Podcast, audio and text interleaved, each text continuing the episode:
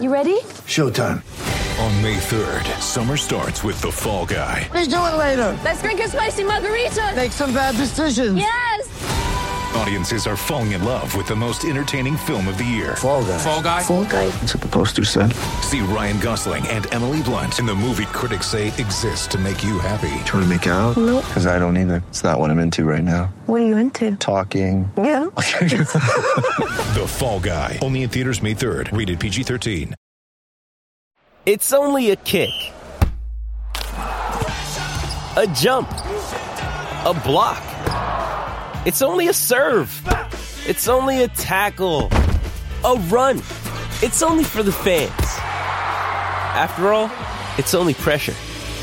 You got this. Adidas.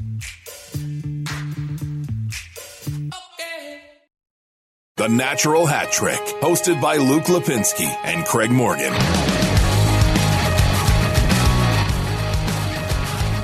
Welcome into episode 267 of the Natural Hat Trick podcast alongside Craig Morgan.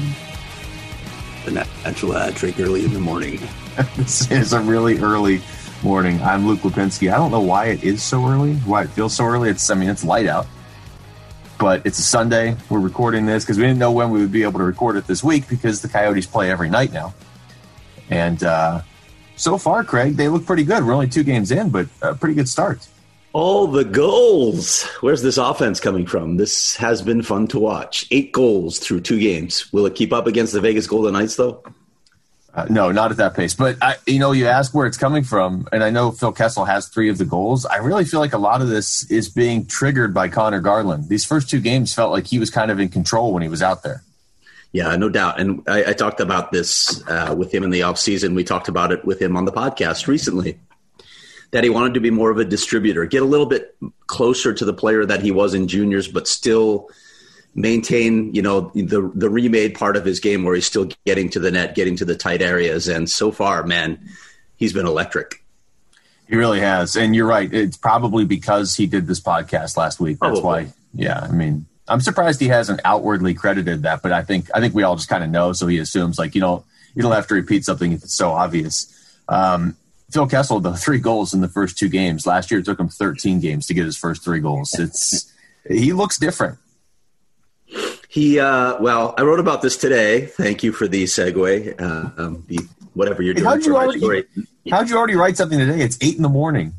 Well, it was it was last night. I wrote it off the game, but I've been waiting to write that story for three weeks because I talked to his trainer Tommy Powers. I had talked to Bill Armstrong about him. I had talked to Rick Tocchet about him, and Clayton Keller talked to, about him on media day. So, of course, some things about Phil haven't changed. I haven't heard from Phil over the past three weeks, but since he scored two goals for the second straight game, we requested him in the Zoom call, and I thought this is the perfect opportunity to write this story, even if I don't get you know a lot of details on that off season of training from Phil Kessel.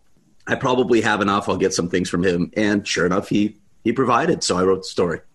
It's funny when you guys request uh, the players for the Zoom call in post game. Like sometimes we'll play them, and sometimes we just don't have time to get to them or whatever. But when when I'm told that we have Phil Kessel audio, we drop everything. we just completely change the show. Oh my god! Yeah, Like a unicorn just walked through the studio. Let's uh, flip that camera on. I'll Um, say this for him. You know, when he has talked about last season, he, he's been candid about it. He hasn't tried to sugarcoat it. He has just said it was awful. Couldn't have been worse for me. You know, he noted he had some injuries, and Tommy Powers talked about how they had to sort of rehab him from those and also learn uh, teach him to to compensate for maybe some of the imbalances in his body. But again, credit to Phil. He said, "I'm not going to blame those. I was I was just bad last season." So the, the uh, main takeaway here is that he did something about it. There there were a lot of there was a lot of talk inside this organization that he probably didn't dedicate himself to his training the way he should have. He did enough to get by, and because he was Phil Kessel and he was he was scoring like crazy while he's with Pittsburgh, um, it was okay. He could get away with that, and he was younger. But as you get older, as you come to a team like the Coyotes that doesn't have Katie Malkin or Sidney Crosby, you might need to do a few more things to prepare. And credit to him, he went to Tommy this offseason and apparently put in the time. You know, again, I don't I don't know if this is going to last the season. I don't know if it's some sort of sort of uh, crazy form of training like Walter Payton used to do. but he did more than he's done in the past. So that's good. And early on, we may be seeing the results with three goals. Well, and to be fair, the Penguins don't have Evgeny Malkin anymore either, apparently. So it's you know he got out, I guess, at the right time. But no, this is it's going to be. You see him these these first two games, and you're like, well, he is supposed to be the best scorer on the Coyotes. It's really not even supposed to be close. I mean, I don't even know who the second leading goal scorer is on this team, just as far as career goals. It might be Derek Brassard, and if it is, Kessel has double what he has. I mean, he is supposed to be this goal scorer, and he just wasn't last year. So to your point it's good to see that he went out there and did something about it. He's not going to score three goals every two games. It is a condensed oh, schedule. If he does, he's going to win MVP. It would be the most awesome story ever. 84 goals. It would. He would. Uh, we'd have another Zoom call from him, and that's about it. But um, if you know, for with the condensed schedule and, and, the way you know you just described, he's later in his career. He's not. You know, he's not like a crazy workout fiend. It's um, it's going to be interesting to see how this season plays out, but he seems so motivated because, like you said, he has called last season awful on a number of occasions. He seems so motivated to put last season in the rearview mirror and just make it look like an outlier. And if he's able to have a good season this year, then last year will be an outlier. If you look at his numbers, he's he's pretty consistent throughout his whole career. Yeah, and he, and he won't even have to do follow up stories on this because you know he just won't talk to people. So this is it. We're done. We're probably done talking about last season. But you know, again, he said he was embarrassed by it. He literally said those words at, at one point. I think it was b- before they went into the bubble. Um, so at, at, least you're recognizing it, right? Um, he, he, still has to perform, and everybody knows he has to perform. Everybody has told him he has to perform, but he did the right things, and maybe it'll pay off for Phil Kessel. And boy, that would. I mean, we've talked so much about where are they going to get this extra 0.3 to 0.5 goals per game. Well, if Phil Kessel's scoring a goal per game, that's really going to help. Second game against San Jose, Barrett Hayton scored. Clayton Keller scored in both of the games against San Jose. I mean, part of the reason I think you you can get excited here a little bit as a Coyotes fan is the guys that you need to step up are stepping up, and especially with in the case in the case of Kessel, he's done it his whole career, other than last year. In the case of Keller, people really expect that he's going to do this at some point. The key with him is consistency, not you know he starts every season strong and then uh, Barrett Hayton getting his second career goal. We'll see how sustainable it is. Uh, like you have said, we've got Vegas coming up for four games this week. That's a little bit different than playing San Jose, but the right guys are producing so far. No question. Um, and Clayton Keller, incidentally, also trained with Tommy Powers this summer, uh, a lot of times alongside Phil Kessel. So uh, he he talked a lot about his training program in the offseason, and, and that one sounded very serious too. So uh, Clayton Keller has he's had some jump in his game. Barrett, I really I can't say I really noticed him through those first two games, but it was good to see him get that goal because that can boost a guy's confidence, and that was man, that was a great shot that he, unleashed again from Conor Garland. Um, they're also getting some production from their defensemen. Uh, Oliver Ekman-Larsson and Jakob Chychrun are chipping in. Uh, I think they need to clean up maybe some of their defensive details, but yeah, a lot of the guys that were on that list of okay, these are the guys that need to do it if this team is going to take another step. They're there right now. I, I want to see what happens now this week because it's not like I think what the Coyotes just did was a fluke, but I, I do feel like, especially by the second game against San Jose, they were kind of just allowed to do whatever they wanted in the Sharks zone. It was almost like the Coyotes like, okay, we want to work on this for the rest of the season. Oh, we want to do this and I don't know how San Jose got to the point where they are at, and I know the Sharks ended up winning one of the two games. So, you know, it's early in the season, and they haven't played in ten months, so maybe that's a part of where they're at. But still got Erik Karlsson and Brent Burns and, and uh, Marc-Edouard Vlasic on that blue line, and they that defense just you don't notice it anymore. I didn't even notice Brent Burns for two games. Yeah, but I don't know that Brent Burns and Erik Karlsson were ever known for defensive zone play. They were known for getting the puck out of the defensive zone. Those guys, they're not shut down defensemen, and that's a problem if you make a team like that defend. And then I mean, we talk about all the other losses that they've had, right? With Joe yeah. And Patrick Marleau and, and Joe Pavelski. And there's, there's a lot that's uh, left that team uh, recently. So they're, they're just, I think you pointed it out as we were walking through the press box last night. Man, San Jose's not very good. they just aren't. And, and, and, you know, I understand the whole like, okay, all those guys they have lost over the years, they're not going to be as good as they were. What did they? They went to the Cup four years ago. Uh, I get that, but I mean, they do still have they still have Karlsson and Burns and Hertl and Meier and and uh, Couture and Evander Kane had a good series. I mean, they still have enough guys where they. I just don't. They for me this year they're going to be what Anaheim was for me last year, where I thought they should just be kind of mediocre. And now after watching these games and, and you know seeing what they did last year, maybe they will be less than mediocre. We'll see. Somebody's going to have to be uh, in this division. What'd you think of Raanta starting game two? They don't have a back to back until like mid February somehow. Well, I, I think this is typical of what you see early in the season. I know it didn't play out all across the league, but Rick Tocchet even talked about this. You very rarely see coaches who will ride their number one out of the gate. You want guys to get into a bit of a rhythm. So it m- makes a lot more sense to split the duties early in the season until you, you feel a guy's ready to just, you know, go on one of those runs. So it, made perfect sense to me. Uh, I also thought, I mean, the last goal, the third goal, is one that clearly Antti Raanta didn't want to let through. That should not have squeezed through. But the first two are on crazy deflections. I thought he was solid. You know, again, these guys haven't played in so long, so you can't expect perfection. But I thought he was pretty solid in goal last night. Well, he really hasn't played. I didn't even realize it until he he yeah. brought it up post game. He hadn't started a game since February 29th. I know he had played two games in the bubble, but they were mop up duty and blowout losses to Colorado. That's not really playing. Yeah, yeah, that's that's tough on a goaltender. And he, yeah, he did. He, I asked him about that in the Zoom call last night. It's he, he did a lot of training himself. Uh, I, I, talked about this with him. I haven't written about it yet, but he did a, a little bit different form of training, really to focus on staying healthy. Um, it's a lot of he worked with a guy back in Finland, in addition to you know what he's done since he got back here. So I think all of us, knowing Antti Raanta, the person, I think all of us hope that the, the poor guy can get through a season without injuries because it's been a rough run for him. Yeah, that's really been his only issue. Like, I mean, he's not a perfect goalie, but I don't remember a lot of times where we're like, boy, Raanta just isn't playing well. The issue's always been, boy, Raanta just isn't playing. You know, that, that, I mean, he was supposed to be the starter. Darcy Kuemper wasn't the starter two years ago. He wasn't even really the clear cut starter going into last season, but Raanta just couldn't stay on the ice. And obviously Kuemper was, has been outstanding. Um, the other thing that stood out from that first game, it was weird. The first game they lose, they lose in the shootout. It almost felt like a, not a win, but everybody, I think, kind of walked out of there encouraged uh, for me, it wasn't just that Phil Kessel scored. It wasn't that they got a point in a game where they were losing by two with four or five minutes left. It was that they scored a six on five goal, which, as Rick oh. Tocchet said, they've been looking for for quote years. Unquotes. Yeah, he was hilarious in that. Actually, I, w- I wanted to stay with that thread a little longer, but the, again, Zoom calls just don't allow you to do the sort of stuff that you want to do in interviews.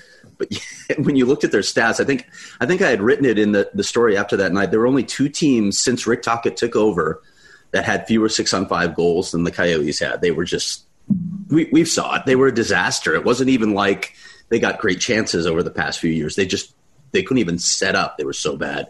So it was nice to see, and it was also bizarre to see. And he talked about this too. Phil Kessel and Alex Goligoski were the two guys net front when they scored that goal. Which uh, you know you expect to see that all the time. Oh yeah, obviously, just the way you draw it up. Yeah, but what he talked about is in those situations, you may have to move to a different spot. It's just the way the, the flow of the play occurs in six on five. And he, he told guys, he had talked to them about needing to do that. If that was the case, move to an open space. And that's, that's what both of those guys ended up doing. Goligoski and, and somebody covered for him too, which was an important part of it. But he ended up in that space and the two of them played a key role in getting that point and, man, they should have finished off that two on zero in overtime and, and had four points out of this series. Yeah, that's a good point. It was it was Keller and Brassard, wasn't it? They came down. It was a two on zero, and then they actually had a similar like four on one yesterday. Where they, no, I mean it didn't matter yesterday, but they uh, they're still overpassing a little bit. But six on five, they didn't. And you're right. Last last year, really the last couple years, they either couldn't get set up, they couldn't get in the zone, or when they did, the thing that stood out last year when they had six on five, and, and there were points of the season when the power play wasn't clicking. It felt like the Coyotes were passing the puck because they felt like, well, we have an extra guy, we should be passing it. It was almost for show. It was never for any sort of purpose. And these first two games, they have moved the puck to get clearer shots or to get better positioning, which I know that sounds simple, but that got lost last year. Yeah, that and puck retrievals, right? When you finally did get the shot, the puck retrievals are so key on a power play situation, and they weren't good at that either. So the power play itself has been okay too. We've seen some some good puck movement and more importantly some good chances.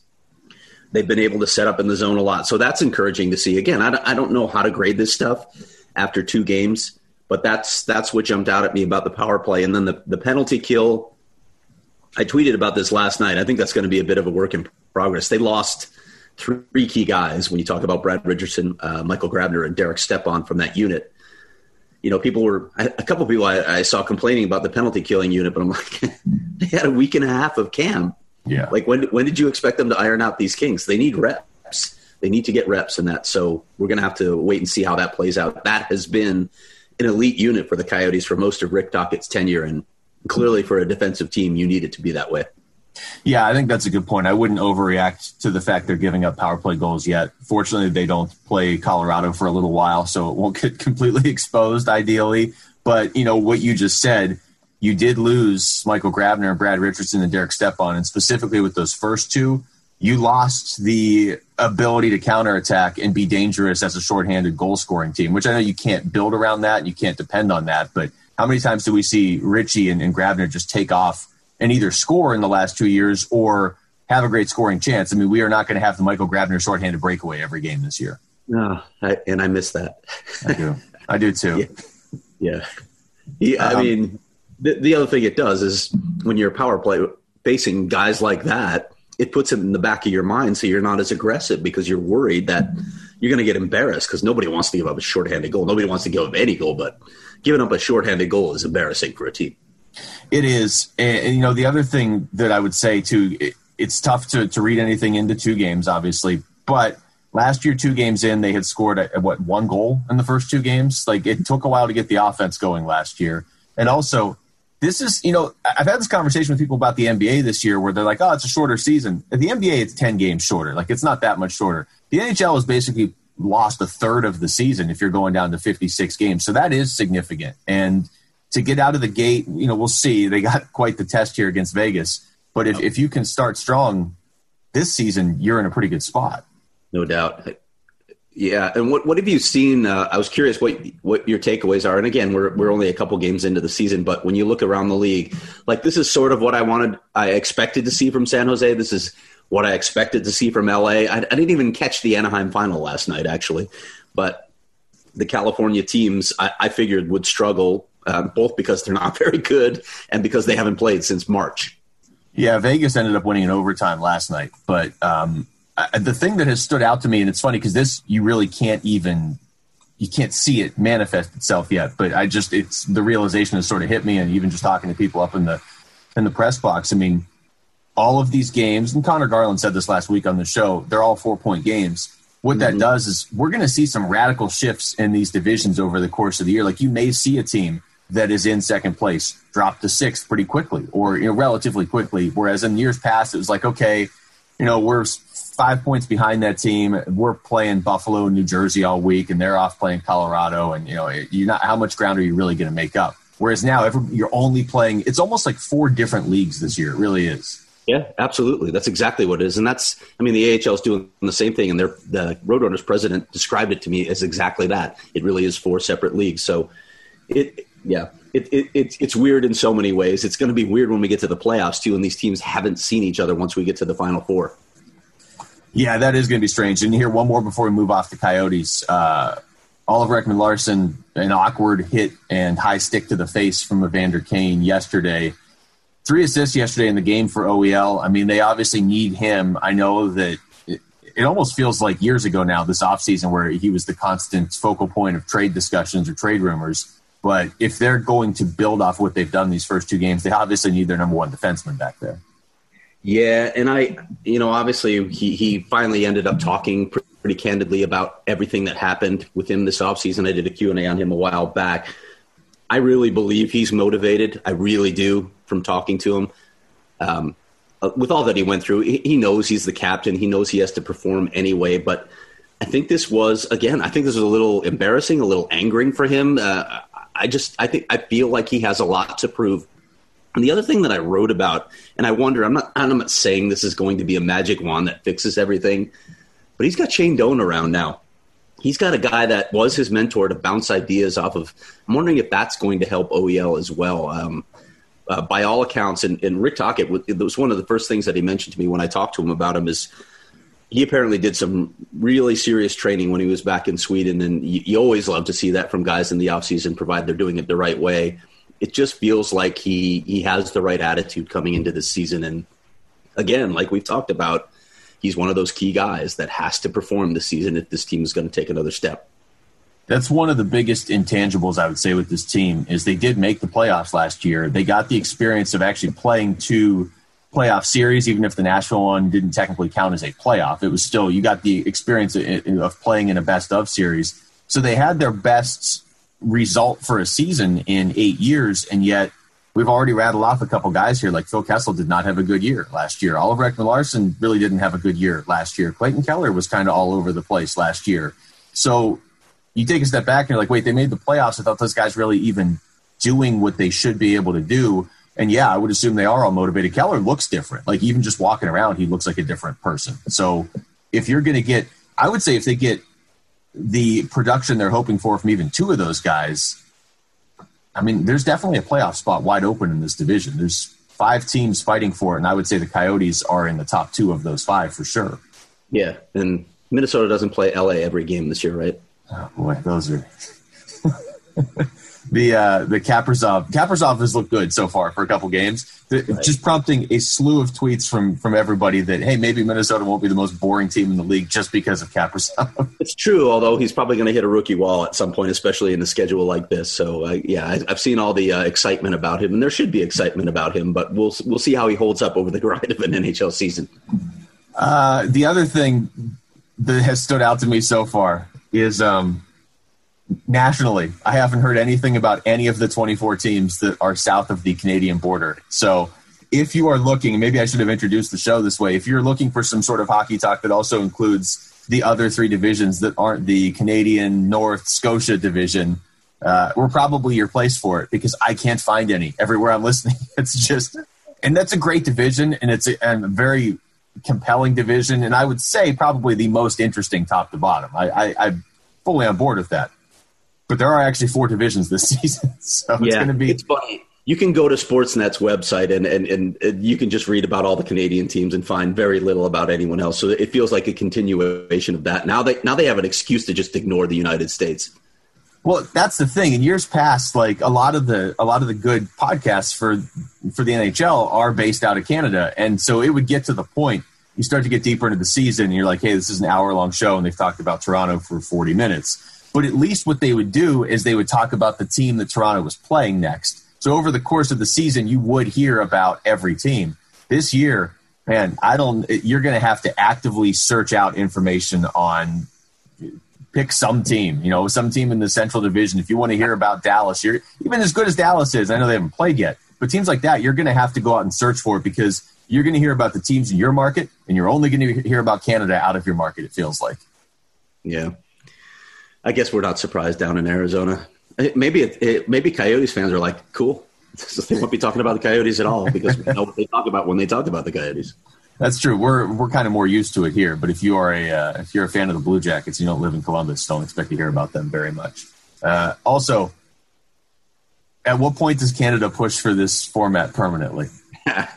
Just to make sure they get someone in the Final Four every year. You're, yeah, you are guaranteed a, a 25% chance of, of winning the cup every year.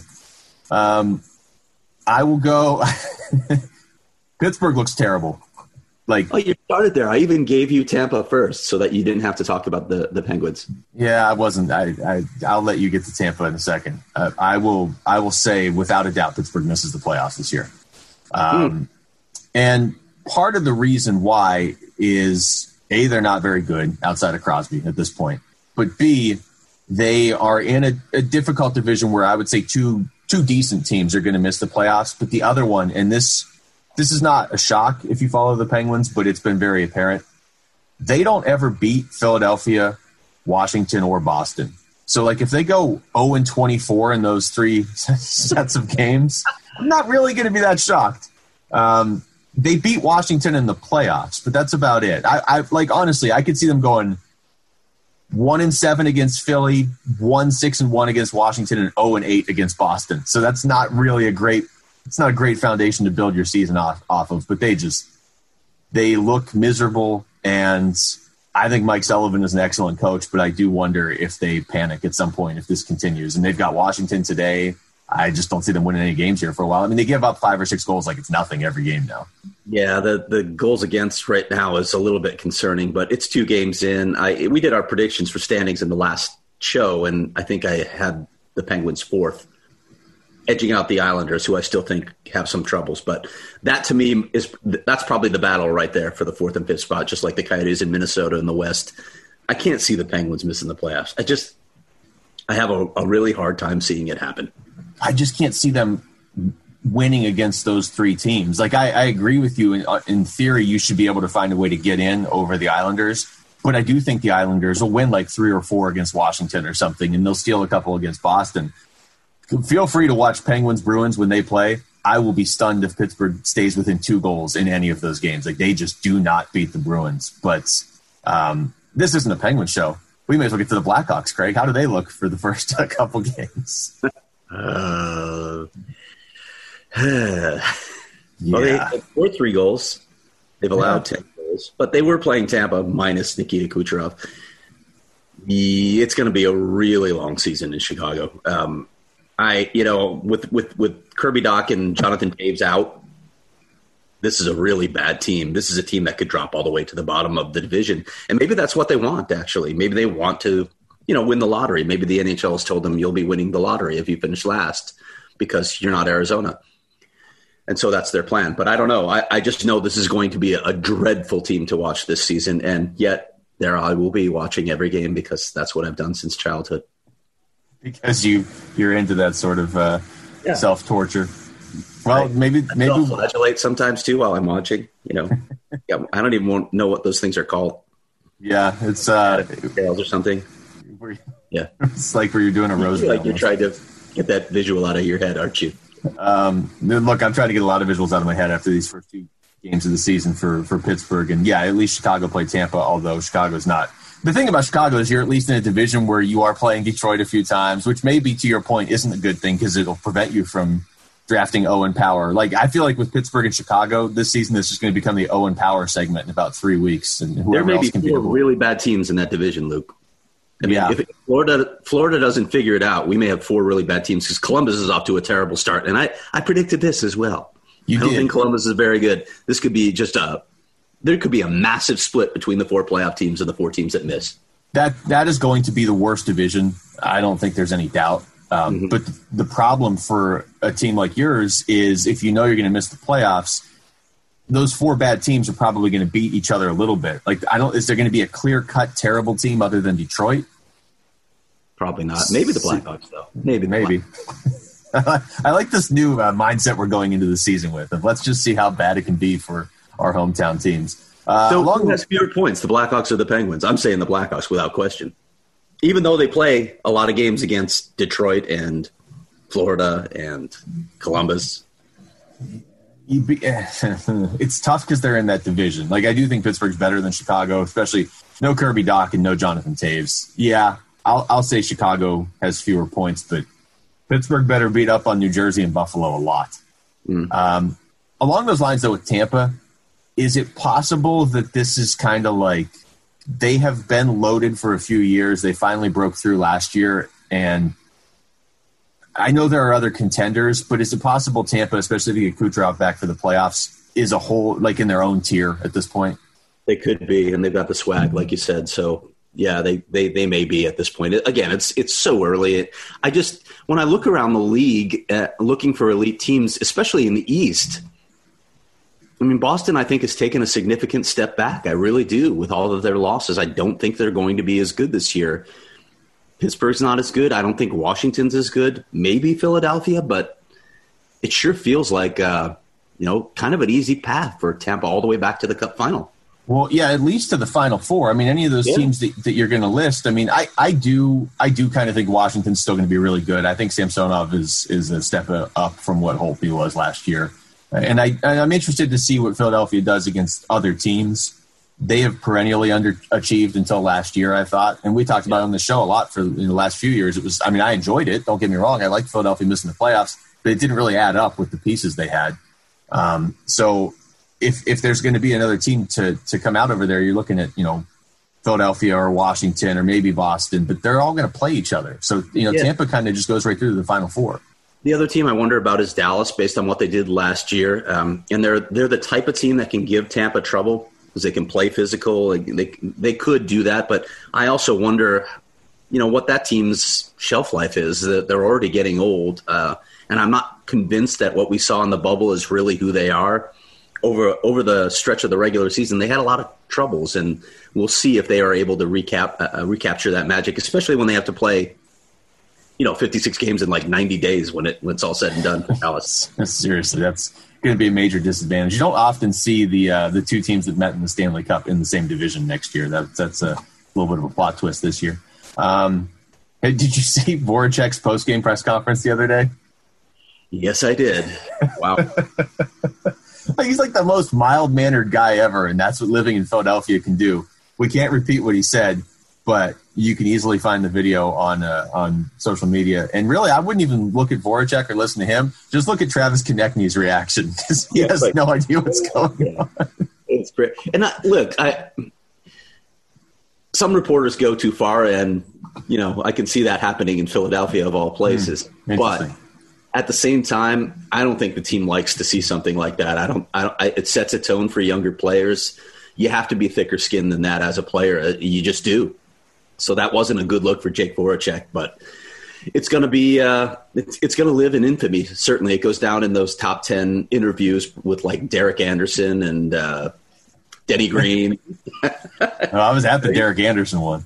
Oh yeah, that's that was Kent Somers locally. Oh yeah, yeah, it was the most innocuous question. Not innocuous, but you know, wanted to, wanted to know why you were laughing on the sidelines of a blowout. Well, Kent Somers is unfazed by responses like that. Yes, yes, he, is. he was the best person to. Uh, to... great to be sitting right next to him when he asked the question. um, yeah, but I mean, you know, to your point, especially in this era where like PR's right there operating the Zoom calls and everything, I'm sure they don't love that. And, and you know, Voracek is not. That's not Zack Kassian going off after a game against Matthew Tkachuk, you know, 60 games into the year. That's Jake Voracek going off after two wins to start the year. So uh, there may be something there to keep an eye on over the, the course. Yeah, it had been building up, no question about that. But yeah, you're right. Yeah. Where was the PR staff to like step in and like? Do you do you remember? Uh, uh, just a shout out to Mark Dalton with the Cardinals. Do you remember after Denny Green just launched into that tirade? That was the only question he answered in that press conference because uh, right after right after he finished, you could hear Mark Dalton off camera say, "Thanks, coach." That's that is a this is a strong PR move right there. That's why this is why Mark Dalton's one of the best. In this era, though, they could just pop up the technical difficulties sign and be like, "Oh, sorry, our Zoom went out," and we'll, right, right. we'll soothing music. We'll see you next game or whatever. um, Connor McDavid. It took him all of one game to score a hat trick this year. the, the the difference between him and other great players of the last, I don't know, fifteen years is he just consistently embarrasses people. Like I'll listen to the argument that Nathan MacKinnon is a better player right now overall, and I do think Sidney Crosby up until let's say last year was a better player overall than Connor McDavid. But McDavid's right there, and you just don't want to be in his highlights. But the problem is he takes the entire opposing team into his highlights with him. Yeah, the the thing that that we, we've talked about this in the past. I think Eddie Olczyk was the one that said he's he's one of a handful of players that I've ever seen who seems faster when the puck is on his stick than when he's just skating normally. And and you saw in that one that speed rush goal that he had. It, it was just absurd how what he can do at that speed under control the, the, the skills that he has to execute a play like that it, it's it's one thing to just skate fast there have been fast skaters in the NHL but a lot of them can't do what they need to do at that speed he's so under control he can just embarrass you well, and the thing is, I, know these professional athletes; they've been competing their entire life. Like anybody that has that sense of competition is not going to be like, "Oh, I'm afraid of facing this guy," or you know, there's it's, it's in the back of my mind like this guy could burn me. But I think with McDavid, honestly, he's done it so so consistently since the day he broke into the league. But how can you not be afraid that, like, you know, you talk about how fast he is with the puck? I would assume guys are going to give him even more space just because they don't want to get completely burned down the ice, and it doesn't seem to matter. Like this is a 56 game season would it shock you if he put up 40 goals if he wanted to? No, no. And I don't, I don't know how you, I, I you know, I, w- I would love to read a story that dissects how you defend Connor McDavid because you're right. You, you, you talk about gaps with defensemen, you need to gap up, but man, if you gap up with him, yeah. slide around you and really embarrass you. So I, I would love to talk to a coach and a, a few defensemen and, and forwards about how to defend Connor McDavid. Um, not to be like all of the other podcasts and shows out there, but just your early impressions from that North Division. With um, I don't, I, I don't understand the love for Montreal, but they are off to a decent start. Yeah, I, nah, I mean, yeah, I don't, I don't either. I don't think they have the pieces in the end, unless some of these other teams struggle more than we thought they were going to. Like you, you look at what Edmonton and Vancouver have done early on; they've given up a lot of goals. So if if some teams slide, I suppose Montreal could climb in. But again, I, I don't like their center position enough. I, I don't think that they have overall the depth to to make a, a playoff run in this division. I think there are a number of teams that are probably better than them. Uh, but maybe you know, maybe maybe Edmonton's depth comes back to bite them. Maybe Vancouver's inability to defend comes back to bite it. I don't know. We'll see. But look, like the Vancouver Canucks are actually in last place in the division, and I'm sure this is a shock to the city because they expected them to, you know, go unblemished on their way to the cup. Oh, when you have Bobby Orr on the blue line and just his, yes. uh, his well, early in his career. Montreal, I do like Nick Suzuki on Montreal. I do like some of the stuff that they have done this offseason, but I also think they're the fifth or sixth best team in that division. And I, I mean, I've seen predictions that had them winning it, and I've seen plenty that had them in the top two, and almost all of them had them in the playoffs. That's what I don't get. I think even the Vegas odds have them as a playoff team. Yeah, we'll see how it plays out. Yeah. I mean, I, will I'll tell you this: Ottawa is going to miss the playoffs in that division. Other than that, I guess I wouldn't be surprised if Montreal made the playoffs, especially like like we talked about. Those other teams have some flaws. I mean, Vancouver yeah. has Elias Pettersson, Edmonton has McDavid and Draisaitl, but both of those teams have significant flaws in their bottom six and on their blue lines. I was trying to describe Ottawa to a buddy of mine that is kind of getting into hockey, and the best way I could describe them is they're not good but and they're not run well. Like if you go full organization, they're a mess. But if you just look at the pieces that they have, they're all so raw. But they have a decent amount now, a, a good collection of young talent with Tkachuk, and, and, and I mean they have a lot of them really. I feel like they're the kind of team, and we saw it the other night, that on any given night they could catch somebody in that division and surprise them. Yeah, and they brought in some decent guys to lead, like Derek Stepan, who scored the other night. Brad Richardson had a goal as well. So the yeah. Coyotes are, are, getting it done around the league as well. But yeah, that's I mean, it it's it's a it's a good mix of players to help the young guys grow. They could be competitive, but in the end, I just don't think they're going to be anywhere near good enough to make the playoffs. Um, Nashville, you mentioned they have only played Columbus, so it's hard to get you know too much from this. But they looked a lot better these first couple games, and they really did for ninety percent of last season. Yeah. I, I again, I don't know what, how to read this team. When you when you, you look at the blue line, it still has some of those key pieces, and you know, they've got some good forwards. They don't have those game breaking forwards either, but th- this was a team that went to the cup final, as you know, against Pittsburgh. And if they had had Ryan Johansen healthy in that series, that, it would have been a lot more interesting, in my opinion. Um, but is this a team that's sort of on its last hurrah? Or is this a team maybe looking at this division and thinking, you know, if we get off to a hot start in this division, we're guaranteed of getting into the playoffs because we know we're going to be ahead of at least three teams, maybe four. I think that last part's really the key. I mean, there are there are in that division, I would say more so than any other, there are playoff spots up for grabs. Like in the East, I think that I, there are none. I, I, think you have six teams fighting for four. I think in, in the Coyotes division, as we've talked about, you really should have two teams fighting for one. But you get over in the North, it's kind of like I don't know, four or five, six teams all fighting. That's a pretty competitive. But in the, the Central Division, it's like Tampa's in, and I would guess Carolina and Dallas.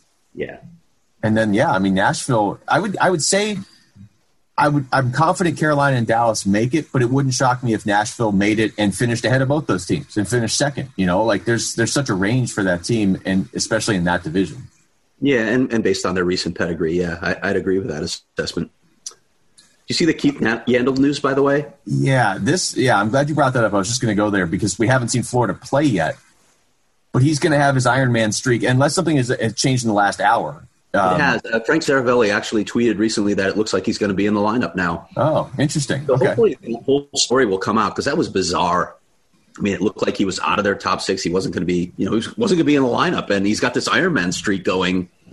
That's one of the longest in the league. He has a chance to break the record, obviously, and suddenly you're going to pull him from the lineup. And I didn't, I didn't get any inkling of this before this training camp that there was something amiss there. There was something wrong with Keith Yandle and Joel Quenneville in Florida. No, I didn't either. And it, it's one thing, and we talked about this a lot last year with Kessel, where it was like, okay, does the guy just need a couple nights off or whatever? We got, you know, midway through the season, he's clearly hurt. This is game one of the year. Like, it, I mean, it, I know Joel Quenneville has a, a, ton of equity built up around the league, and, and he can survive, you know, if, if people are, if there's backlash or whatever. But um, it would have been weird to be like, Keith Yandle's Iron Man streak ends as a healthy scratch. That in itself would have been weird in game one of the season. Like, look, he hasn't played bad. Nobody's played. Yeah, I, I don't know. We're, maybe that will come out. Maybe it won't with Joel Quenneville, But bizarre situation and one to watch down there. Yeah, for sure. Um, okay, we got listener questions. Do you have anything else you want to touch on around the league? No, I'm good. Okay. Uh, I noticed in your notes you said, please don't let the wild be relevant. I think all of America except Minnesota agrees with you on that one. And all of Canada would, but they're not paying attention. And that's all we have to say about that. Yeah. Um, let's see. Eldon writes in. Oh, this is this is a. I feel like Craig. I feel like you like planted this question. This have you seen this question? I have not actually. Oh, this is perfect for you. Uh, Craig has mentioned before that there are certain players that reporters gravitate to for their interviews and sound bites. What are some players you'd love to have come to the Coyotes solely for the interviews and field a starting lineup of all-time great Coyote interview team? Oh, Eldon, I wish I had given this more thought. It's early in the morning. I worked late into the night. Uh, boy, boy, that's a good question. Does anyone jump to mind for you off the top um, of your? Um, I mean, well, I'll, I'll, do the second part first, just in terms of Coyotes that would be on the all-time team. Uh, Antoine Vermette was always great, and, and, you and I do our interviews in a, in a different capacity because you're in there in the locker room after the game, and I'm always just interviewing one player one-on-one in the hallway for the radio show obviously Shane Doan would captain that team. I mean, he was the best interview you could you could get. But uh, Antoine Vermette would be up there for me. I've actually always had good luck with Oliver. He's always been a good interview for me. Um, I know you're going to say Brad Richardson, so I'll let you go go down that path. He would have to be on the team too. Yeah, Brad Richardson would definitely be on, just because he. First of all, he he's very funny. He's not afraid to just just have fun with reporters, but he's also so blunt. He will never sugarcoat what he just saw on the ice or what he's feeling at the time. And I mean, as a reporter, what that's that's like a godsend to have because there's so much cliche speak around the league. You you hear the same things, and we you know we joke about it. Get pucks deep, you know, give 110 percent, whatever it is. All the all the oh, yeah. horrible cliches that you hear that you're you're you know you're not even going to use in a quote. I will not write this because it's so bad and tells me tells no one anything about what happened in the game. But Richardson was one of those guys where you could get great quotes. Yeah, let, us do that instead. I'm going to give this some thought about who I would want from around the league. But in the Coyotes locker room, Richardson was one of those guys. Christian Fischer is a terrific interview. Yep, Fischer, another sure. guy that has a lot of fun when you talk to him, especially when you get him loosened up and he's he's feeling good about his game. Uh, Conor Garland, unbelievable interview, yeah. so insightful. I, I can sit and talk to him. They, our listeners heard it last the last time he was on the podcast. He's he's unbelievable. Yeah, and I will say this too: it's not it's not going to be all that easy to get uh, interviews like that this season, just because of how isolated the players have to be and everything. So, I mean, the fact that Garland gave us what like forty five minutes last week is uh, that speaks that speaks to who Garland is, and and like you just said, I mean, he's always since day one he's always been a great interview uh, stepping in. There are there are some really good interviews on this team, which is impressive because it's it's still a younger team. Like I haven't talked to Brassard yet, I mean, you start to get into the vets but um, I don't know. You go back over like the last five, six, seven years. Who has stood out to you? Step was good. Derek Stepan was a good interview. Yeah, Step was a good one. Um, well, I mean, if, if it wasn't after a game, Shane Doan was always a great interview. After a game, he, would get, especially after a loss, he'd get that far away LA. when he was talking, like wouldn't even look you in the eyes, like staring off, like pondering his existence because they had just lost a game. I mean, it wasn't the end of the world, but to Shane, it was the end of the world. It, it, it, he'd keep repeating, "I need to be better. I need to be better." So you didn't want to go to him after games, but if you got him on off days, he was fantastic to talk to. So I love talking to him. The other guy who we just mentioned, if you got him in the right situation, if you could just get him one on one, Keith Yandle is so funny. He's yeah. so ridiculously funny. If you if he was just loose on that particular day, man, it, it could be absolute gold talking to that guy. Um, and all Jacob, goalies all goalies except for Darcy Kuemper. well, I remember I remember talking to Bryzgalov like my first year, and he, he was saying Lamborghini, and I didn't know what he was saying. It took forever to understand. I don't know why he was talking about a Lamborghini, but um, and it was just me. Like there wasn't like a group of people. It wasn't a media scrum. I was like, "What are you talking about?" But um, Jakob Chychrun is good if you want the. Uh, I mean, it is. It is. There's not going to be a lot of like humor. It's just going to be like a recap of the game. Like Jakob Chychrun will give you that. Uh, Dylan Strome was great if you were just into like hard hardcore hockey. I, I there was a few times I would talk to him and he would explain a play in great detail. I'd go back and watch the film and he was 100 percent right, but he'd be explaining the play that was 50 feet behind him on the ice. Like he was on the ice and he would be explaining what was going on behind him.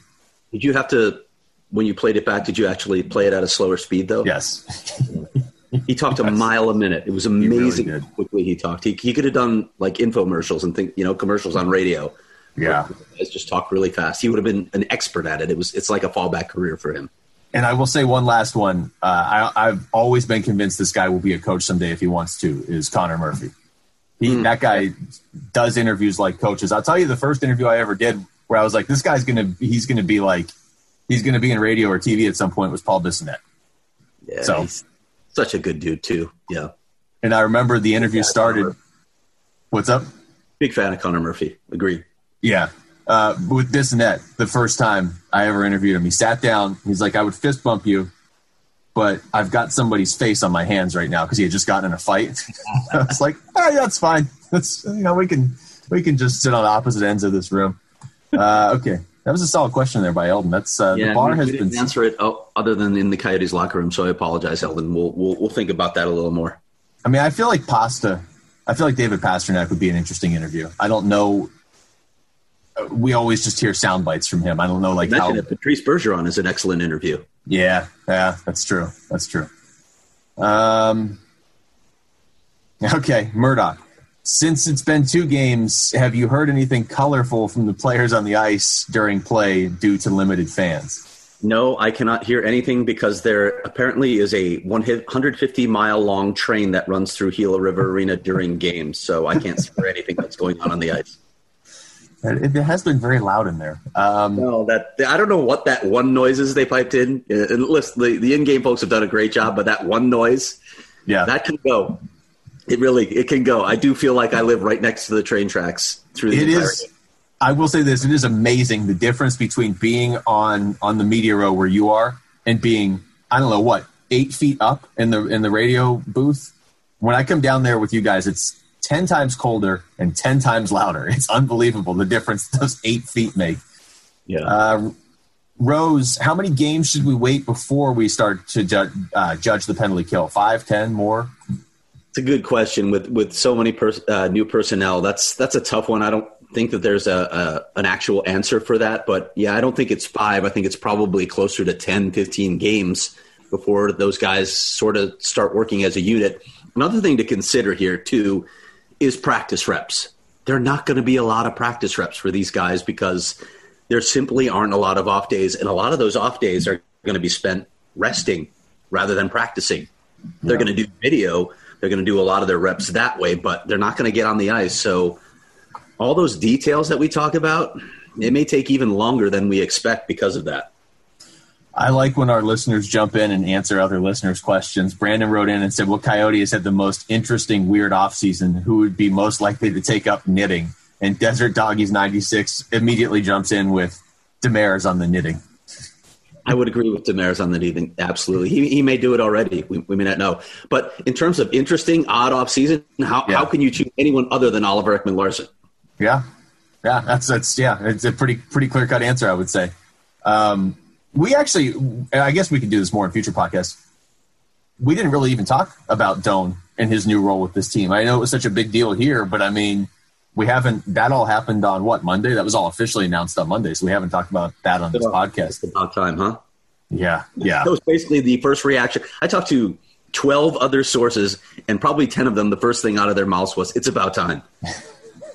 that's insight right there too. When Craig writes a story, he talks to twelve sources. He doesn't go with the necessary. I really don't do that very often, and, and, honestly, I don't want to do that very often. That was an exhausting day talking to all those guys and then transcribing all the quotes before I even started writing the story. But when Shane Doan returns to the Coyotes, you, you kind of need to go the extra mile and, and, and get a lot of voices, like, a lot of key voices that Coyote fans know.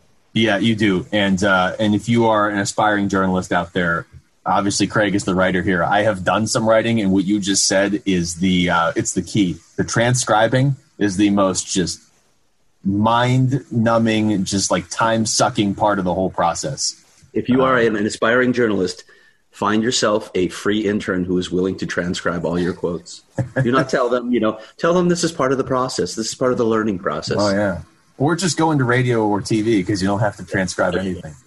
After three, Uh, probably not three years. After three months, they'll quit on you anyway. Yeah, that's true. You need to like have a lineup of interns. Uh, Los Coyote Steve is Garland a really good player or a star player? I still think we're finding out. I don't know yet. Uh, we're, we're still seeing him come into his own as an NHL player, and he talked about this with us. And in that story I wrote, he, you know, there's more that he wants to add to his game.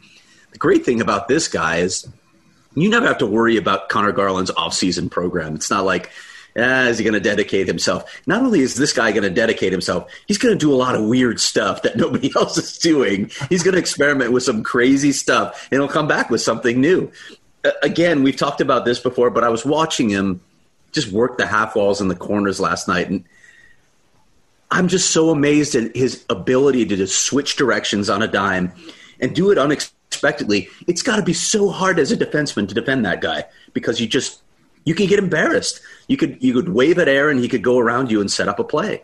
Yeah, and, and I give him a ton of credit for you know playing to his strengths. Like I'm sure his whole life he's been told like, "Hey man, you're too small. You're, at some point you're gonna have to stop playing hockey." Now here he is in the NHL. He led the team in goals last year, so that obviously wasn't true. But the flip side of that is, hey, if you're smaller than most of the league, you can stop on a dime and change direction. And there are things that you know you probably overall still at a disadvantage giving up that much size. But there are areas where you could excel, and he has really doubled down on those areas and is very good at them. And to your point, you know, even even stuff that he has he told us last week that he told you and and, and stories you've written, his game already looks different two games in this season. It looks like he has gone out and and consciously added elements to his game. Yeah, but but he always goes back to working on his skating, doing different things. And he, he as, as I wrote in the story uh, when I was still at the Athletic, he he works with a figure skater. So when when we're talking about working on edges, you know, everybody will, will, will hear about working on edge work, but he does some really creative, interesting things. Um, and, and that's part of what we see on the ice, his ability to switch directions and get going full speed almost immediately. It's such a key part of his game. And it's just, it's, it's really cool to watch. He's just a fun player to watch on the ice. It, it has looked, and I, again, I know it's only two games, but it has felt like for long stretches of these games that this is his team for these first two games, which is crazy because a couple years ago you were like, ah, you know, fan favorite in the minors, but you know how much are we going to see him play? Like maybe he can be a fourth liner or something, and, and, he has so far so good. Really, not just through these first two games, through the entire start of his career. Uh, Jan Yannick, fan club leader, and this I guess we could even just sort of generalize this. He said if OEL isn't ready to go Monday, is there any chance we see Soderstrom? But how about just bigger picture? Do you expect expect to see Soderstrom at some point? I don't. No, I, I think Soderstrom will be with the team for a couple weeks until AHL training camp starts, and then he'll go down to Tucson. I, I don't think he's the next guy up. Now they don't have Ilya Lyubushkin in camp, so that's a problem. But I would guess it would be somebody more like Kyle Capobianco or Jordan Gross that steps into that fold if they don't have OEL. I don't know what happened last night. We don't know. You know, Rick Tocchet admitted that he did, wasn't sure what was going on at the time. He thought it might have just been an abrasion, but we'll find out. One thing that we've seen from OEL man, he bounces back from these things. Yeah, he, he, rarely misses time. So I'm keeping that in the back of my mind. You, you, you, never know what, what occurred on the play. If, if something's broken, that's a different situation. But he does tend to bounce, bounce back and end up in the lineup when we don't expect him to. Yeah, I mean, I guess in that case, if it's a if it's a head issue, there's nothing he can do. But we we all know he's played with a broken foot before. He's played with. I mean, he's he, if it's anything other than a head injury, I would expect him to be playing. Um, just because that's that's who he is. But one last point on Soderstrom too. This guy, I mean, he just got drafted. Not was last year. I mean, him not playing this season is not him not being on schedule. Everything is still good to go with him. I mean, I would oh, expect oh, yeah. to see him next year. I think the the smart play here, and and and look, Bill Armstrong has talked about this too. This was his mo. This was the Blues mo while he was with St. Louis you can't be afraid to overbake guys in the AHL. You want to get them the reps, you want to get them the confidence, you want to get them playing in a ton of different situations and playing a ton of games. That's the plan for Victor Soderstrom this year. Let him play all those games in Tucson and get a feel for the North American game too, right? That's a it's a bigger adjustment for him than it is for a North American prospect. So let him play down in the AHL. That's the smart play this season. Next year, when you lose all these veterans off the roster, you reevaluate at that point. Uh, Desert Doggies writes in, which of the newly arrived players, if any, can we expect to see engaged physically in these games against Vegas after OEL inevitably gets his face smashed into the boards by Ryan Reaves? I think it's a fair question. Um, yeah, I wonder what the Nick Schmaltz Ryan Reaves reunion is going to look like. They got a bunch of players that can do that now. I mean, that that's why they brought in a bunch of these guys. Um, I wonder if John Hayden might be in the lineup in, in one or more of these games. Tyler Pitlick's another guy who can bring a physical edge. Uh, Drake Caggiula, they've, they've got some guys now. And look, it's it's not really Johan Larsson's role, but he's a he's a bit of, the, of a pain in the ass type of player, especially yeah. you know like when he's in the offensive zone. Man, he can he can put the hurt on you. I, am very interested to see how that plays out now, not only over this Vegas series, but going forward the rest of this year and into next year, because I, I have I've I've long wondered if Rick Tocchet has been playing the exact style of hockey he wants to play, and I think I think Bill Armstrong's vision aligns very closely with Rick Tocchet. So I think we're going to see more Johan Larssons on this team in the future. Yeah, I, I, mean, obviously they'd still like to have the top end talent. They'd like to yeah. be stronger at the center position. There's nothing Bill Armstrong could do about that, or Rick Tocchet could do about that. But yeah, having more guys with this sandpaper style, yeah, that is absolutely what Rick Tocchet wanted to do, and what BA wants to do as well. I'm calling him BA now. He's Bruce, uh, replaced Bruce Arians as BA. Wow. And, I, I and Brad Treliving is B. Just B, yes. Yeah, okay. You, you got all that? So Brad Treliving is B. Bill Armstrong is BA. Got okay. Yeah. Okay. Now, in terms of sandpaper, I think they could add one more of those guys on the back end too. I, I think they may have even tried to, but that, that's not there yet. I, could, I think they could use that element on the blue line but then, you know, when we get to the off season and they have tons of cap space, going to be really interesting to see how Armstrong looks to remake this roster. They still don't have those guys in the system. They got to draft those guys. They don't have draft picks, so it's tough in the short term. But the vision really will start taking much clearer shape in this offseason. Well, yeah, and the other thing is, I mean, you can't you can't just go out there and be like, okay, I need a number one center, so let's grab him off free agency or in a trade. But those guys that, that are are going to play maybe a more grittier style, you can't have your whole team be that, otherwise you won't score enough unless those guys are Matthew Tkachuk and they score too. But you can add pieces like that, and they hadn't been doing it the last few years, and they already have this year. And I would assume with Bill Armstrong, uh, you're gonna you're gonna see more of that. Uh, let's get to a couple more of these. Coach East Jack, what's your prediction for the Vegas series? I'm thinking Coyotes need to go a minimum 500. So I'm going to take it more like what do they have to do in this series? You, I would say out of eight possible points, you have to get three. Like that should be the floor and you'd like to get, you know, obviously you'd like to get eight, but I think if you could get five or six from Vegas, that would be ideal. However you want to get them. Six would be unbelievable. Yeah, yeah. I, I, would, I would be thrilled with five points out of this series. Uh, yeah, you can't go lower than three.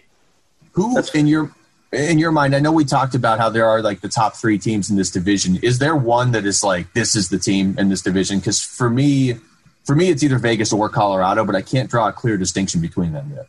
It's it's it's tough for me yet. I, I, still need to see Colorado do it in order to believe in them fully. But talent wise, I think they have it all. I think that's a other than maybe goaltending. Uh, I still think Colorado may make a move at some point this season to get a goaltender. We'll see how that plays out. But otherwise, I, I love that team. I think I definitely think that's a team capable of winning the cup. Uh, yeah, Vegas is a really good team too. Vegas is definitely one of the top, probably five or six teams in the league, so they can win a cup as well. But if I had to pick a team, I'd still say Colorado is kind of head and shoulders above everyone else. But just look at the center position alone, right? We know how important it is. They've got Nathan MacKinnon. Vegas yeah. doesn't have a player of that caliber. They just don't have a player of that Nobody caliber. does. There's like three teams in the league that have anybody on that level. But when you even talk about the center position with Vegas, I mean, do, do they have a center that screams, "Oh my God, this is an elite number one center"? They they don't really. No, and they're good at the position, but they're not they're not elite at that position. They are. It's funny. It's funny you say that because they are two teams at the top of this division, and I think this division could go to either one of them. And I think honestly, either one of them could win the cup this year. But they are very different in the sense mm-hmm. that Colorado has like some elite, elite talent, and Vegas just every single player steps in is good. Like everybody on Vegas is good. Nobody's great, but they're all good. all of them. It's it's crazy. They're all and some of them are very very good, uh, and it works for them. And it's crazy that they are now they've been in this league. This is their fourth season, and Yep. they are like one of the most most established lineups. They, I mean, they put that together in, in just a couple of years. Um, let's see. Let's do. Uh, let's go, Adam. Here. What does a good season look like for Barrett Hayton? What would a failed setback season look like? Wow. Hmm. Are we just talking production wise? I mean, I want to see him in the lineup consistently, and I don't want to see him a healthy scratch. That's that's not a good sign at this point. He needs to be in the lineup now. Mind you, last season was tough on Barrett Hayton because he didn't get enough development time. Part of that was the injury; he just didn't play enough games. So factor that in. But I still want to see him be in the lineup every night, contributing, be a regular part of it. But in terms of production, man, for a especially he's playing on the wing right now. Is he going to move to center? I'd like to see him move to center at some point because I still don't think that's where Derek Brassard should be playing. Well, So- part of Hayton's value, big picture, is you want him to hopefully be a top two center on this team. Yeah. So I guess what I want to see from Barrett Hayton is be in the lineup consistently, get to the point in the season where they move you to center, and then maybe, God, in a 56, I haven't done the math on a 56 game season. That's the problem with the with the weird schedule. Yeah. Would you say mm, 30 points? Minimum 30 points? I'd be happy with 30. I mean, we've had seasons in the past where not very many Coyotes in an 82 game season were, were flying past the 30 point mark. Um, I, I think the biggest thing, well, you said the biggest thing is, is he needs to be in the lineup consistently. And I would say, like, as the season goes on, I want to notice him more and more because Yeah. you're right. These first two games, I haven't noticed him that much, although he had a really nice goal. And so, you know, if he's going to go in there and score a goal, but you don't notice him for 10 minutes or whatever, okay, that's fine. But as the season goes on, remember, like this is not this is not a guy that they're hoping becomes a third line winger. This is a guy that they drafted hoping he would be the number one center, and he shouldn't be there yet. That's the goal. So we should see progress this year. I just want to see him on the ice every game, Yep. and I want to see a lot of assists between him and John Hayden just to drive us all crazy when we're trying to distinguish. I'm waiting for the play that's like Ekman-Larsson to Larsson to Hayden to Hayden. That's that's where I'm I'm waiting for that. My goal. tweet last night, Oliver Ekman Larson Larsson. I did not see that. O-E-L-L. Yeah, it was a typo. Twitter Twitter edit button, right? Oh yeah, you're never getting one if you didn't get one yet. Uh, okay, I think that's pretty. Oh, here's one from Joseph uh, on the way out. Why do Coyotes haters think they get to control where a half billion dollar franchise resides? Well, as Luke pointed out earlier, Joseph, they're not paying attention right now. They're focused on the Canadian division, so we won't have to worry about it for one year. Yeah, I don't. I don't think that'll be a, an issue for this season. Oh, here's here's one last one for you, Craig. Az hockey nut. Any news on the Brassard to Arizona rumors? Uh, seriously? Is that a, is that a question? Well, I think it, it's a question with a smiling face at the end. So Okay. I think they, I think they know. They wouldn't be a hockey nut if they didn't know Brassard was here and, and almost scoring his first game. All right, I'm not that is sure what that means. Well- there's some subtext there that I, I'm not understanding. So we like to leave the show with some uh, some mystery out there. All right, feel free to uh, rate and review the show. I feel like I can say that now that we've done 45 minutes. Or no, we've done an hour. Even though we said this is going to be a short show, we did an hour. All right. we are incapable of speaking for less than an hour about hockey. All right, that's going to do it for us. For Craig Morgan, I'm Luke Lapinski. Thanks for listening to the Natural Hat Trick Podcast.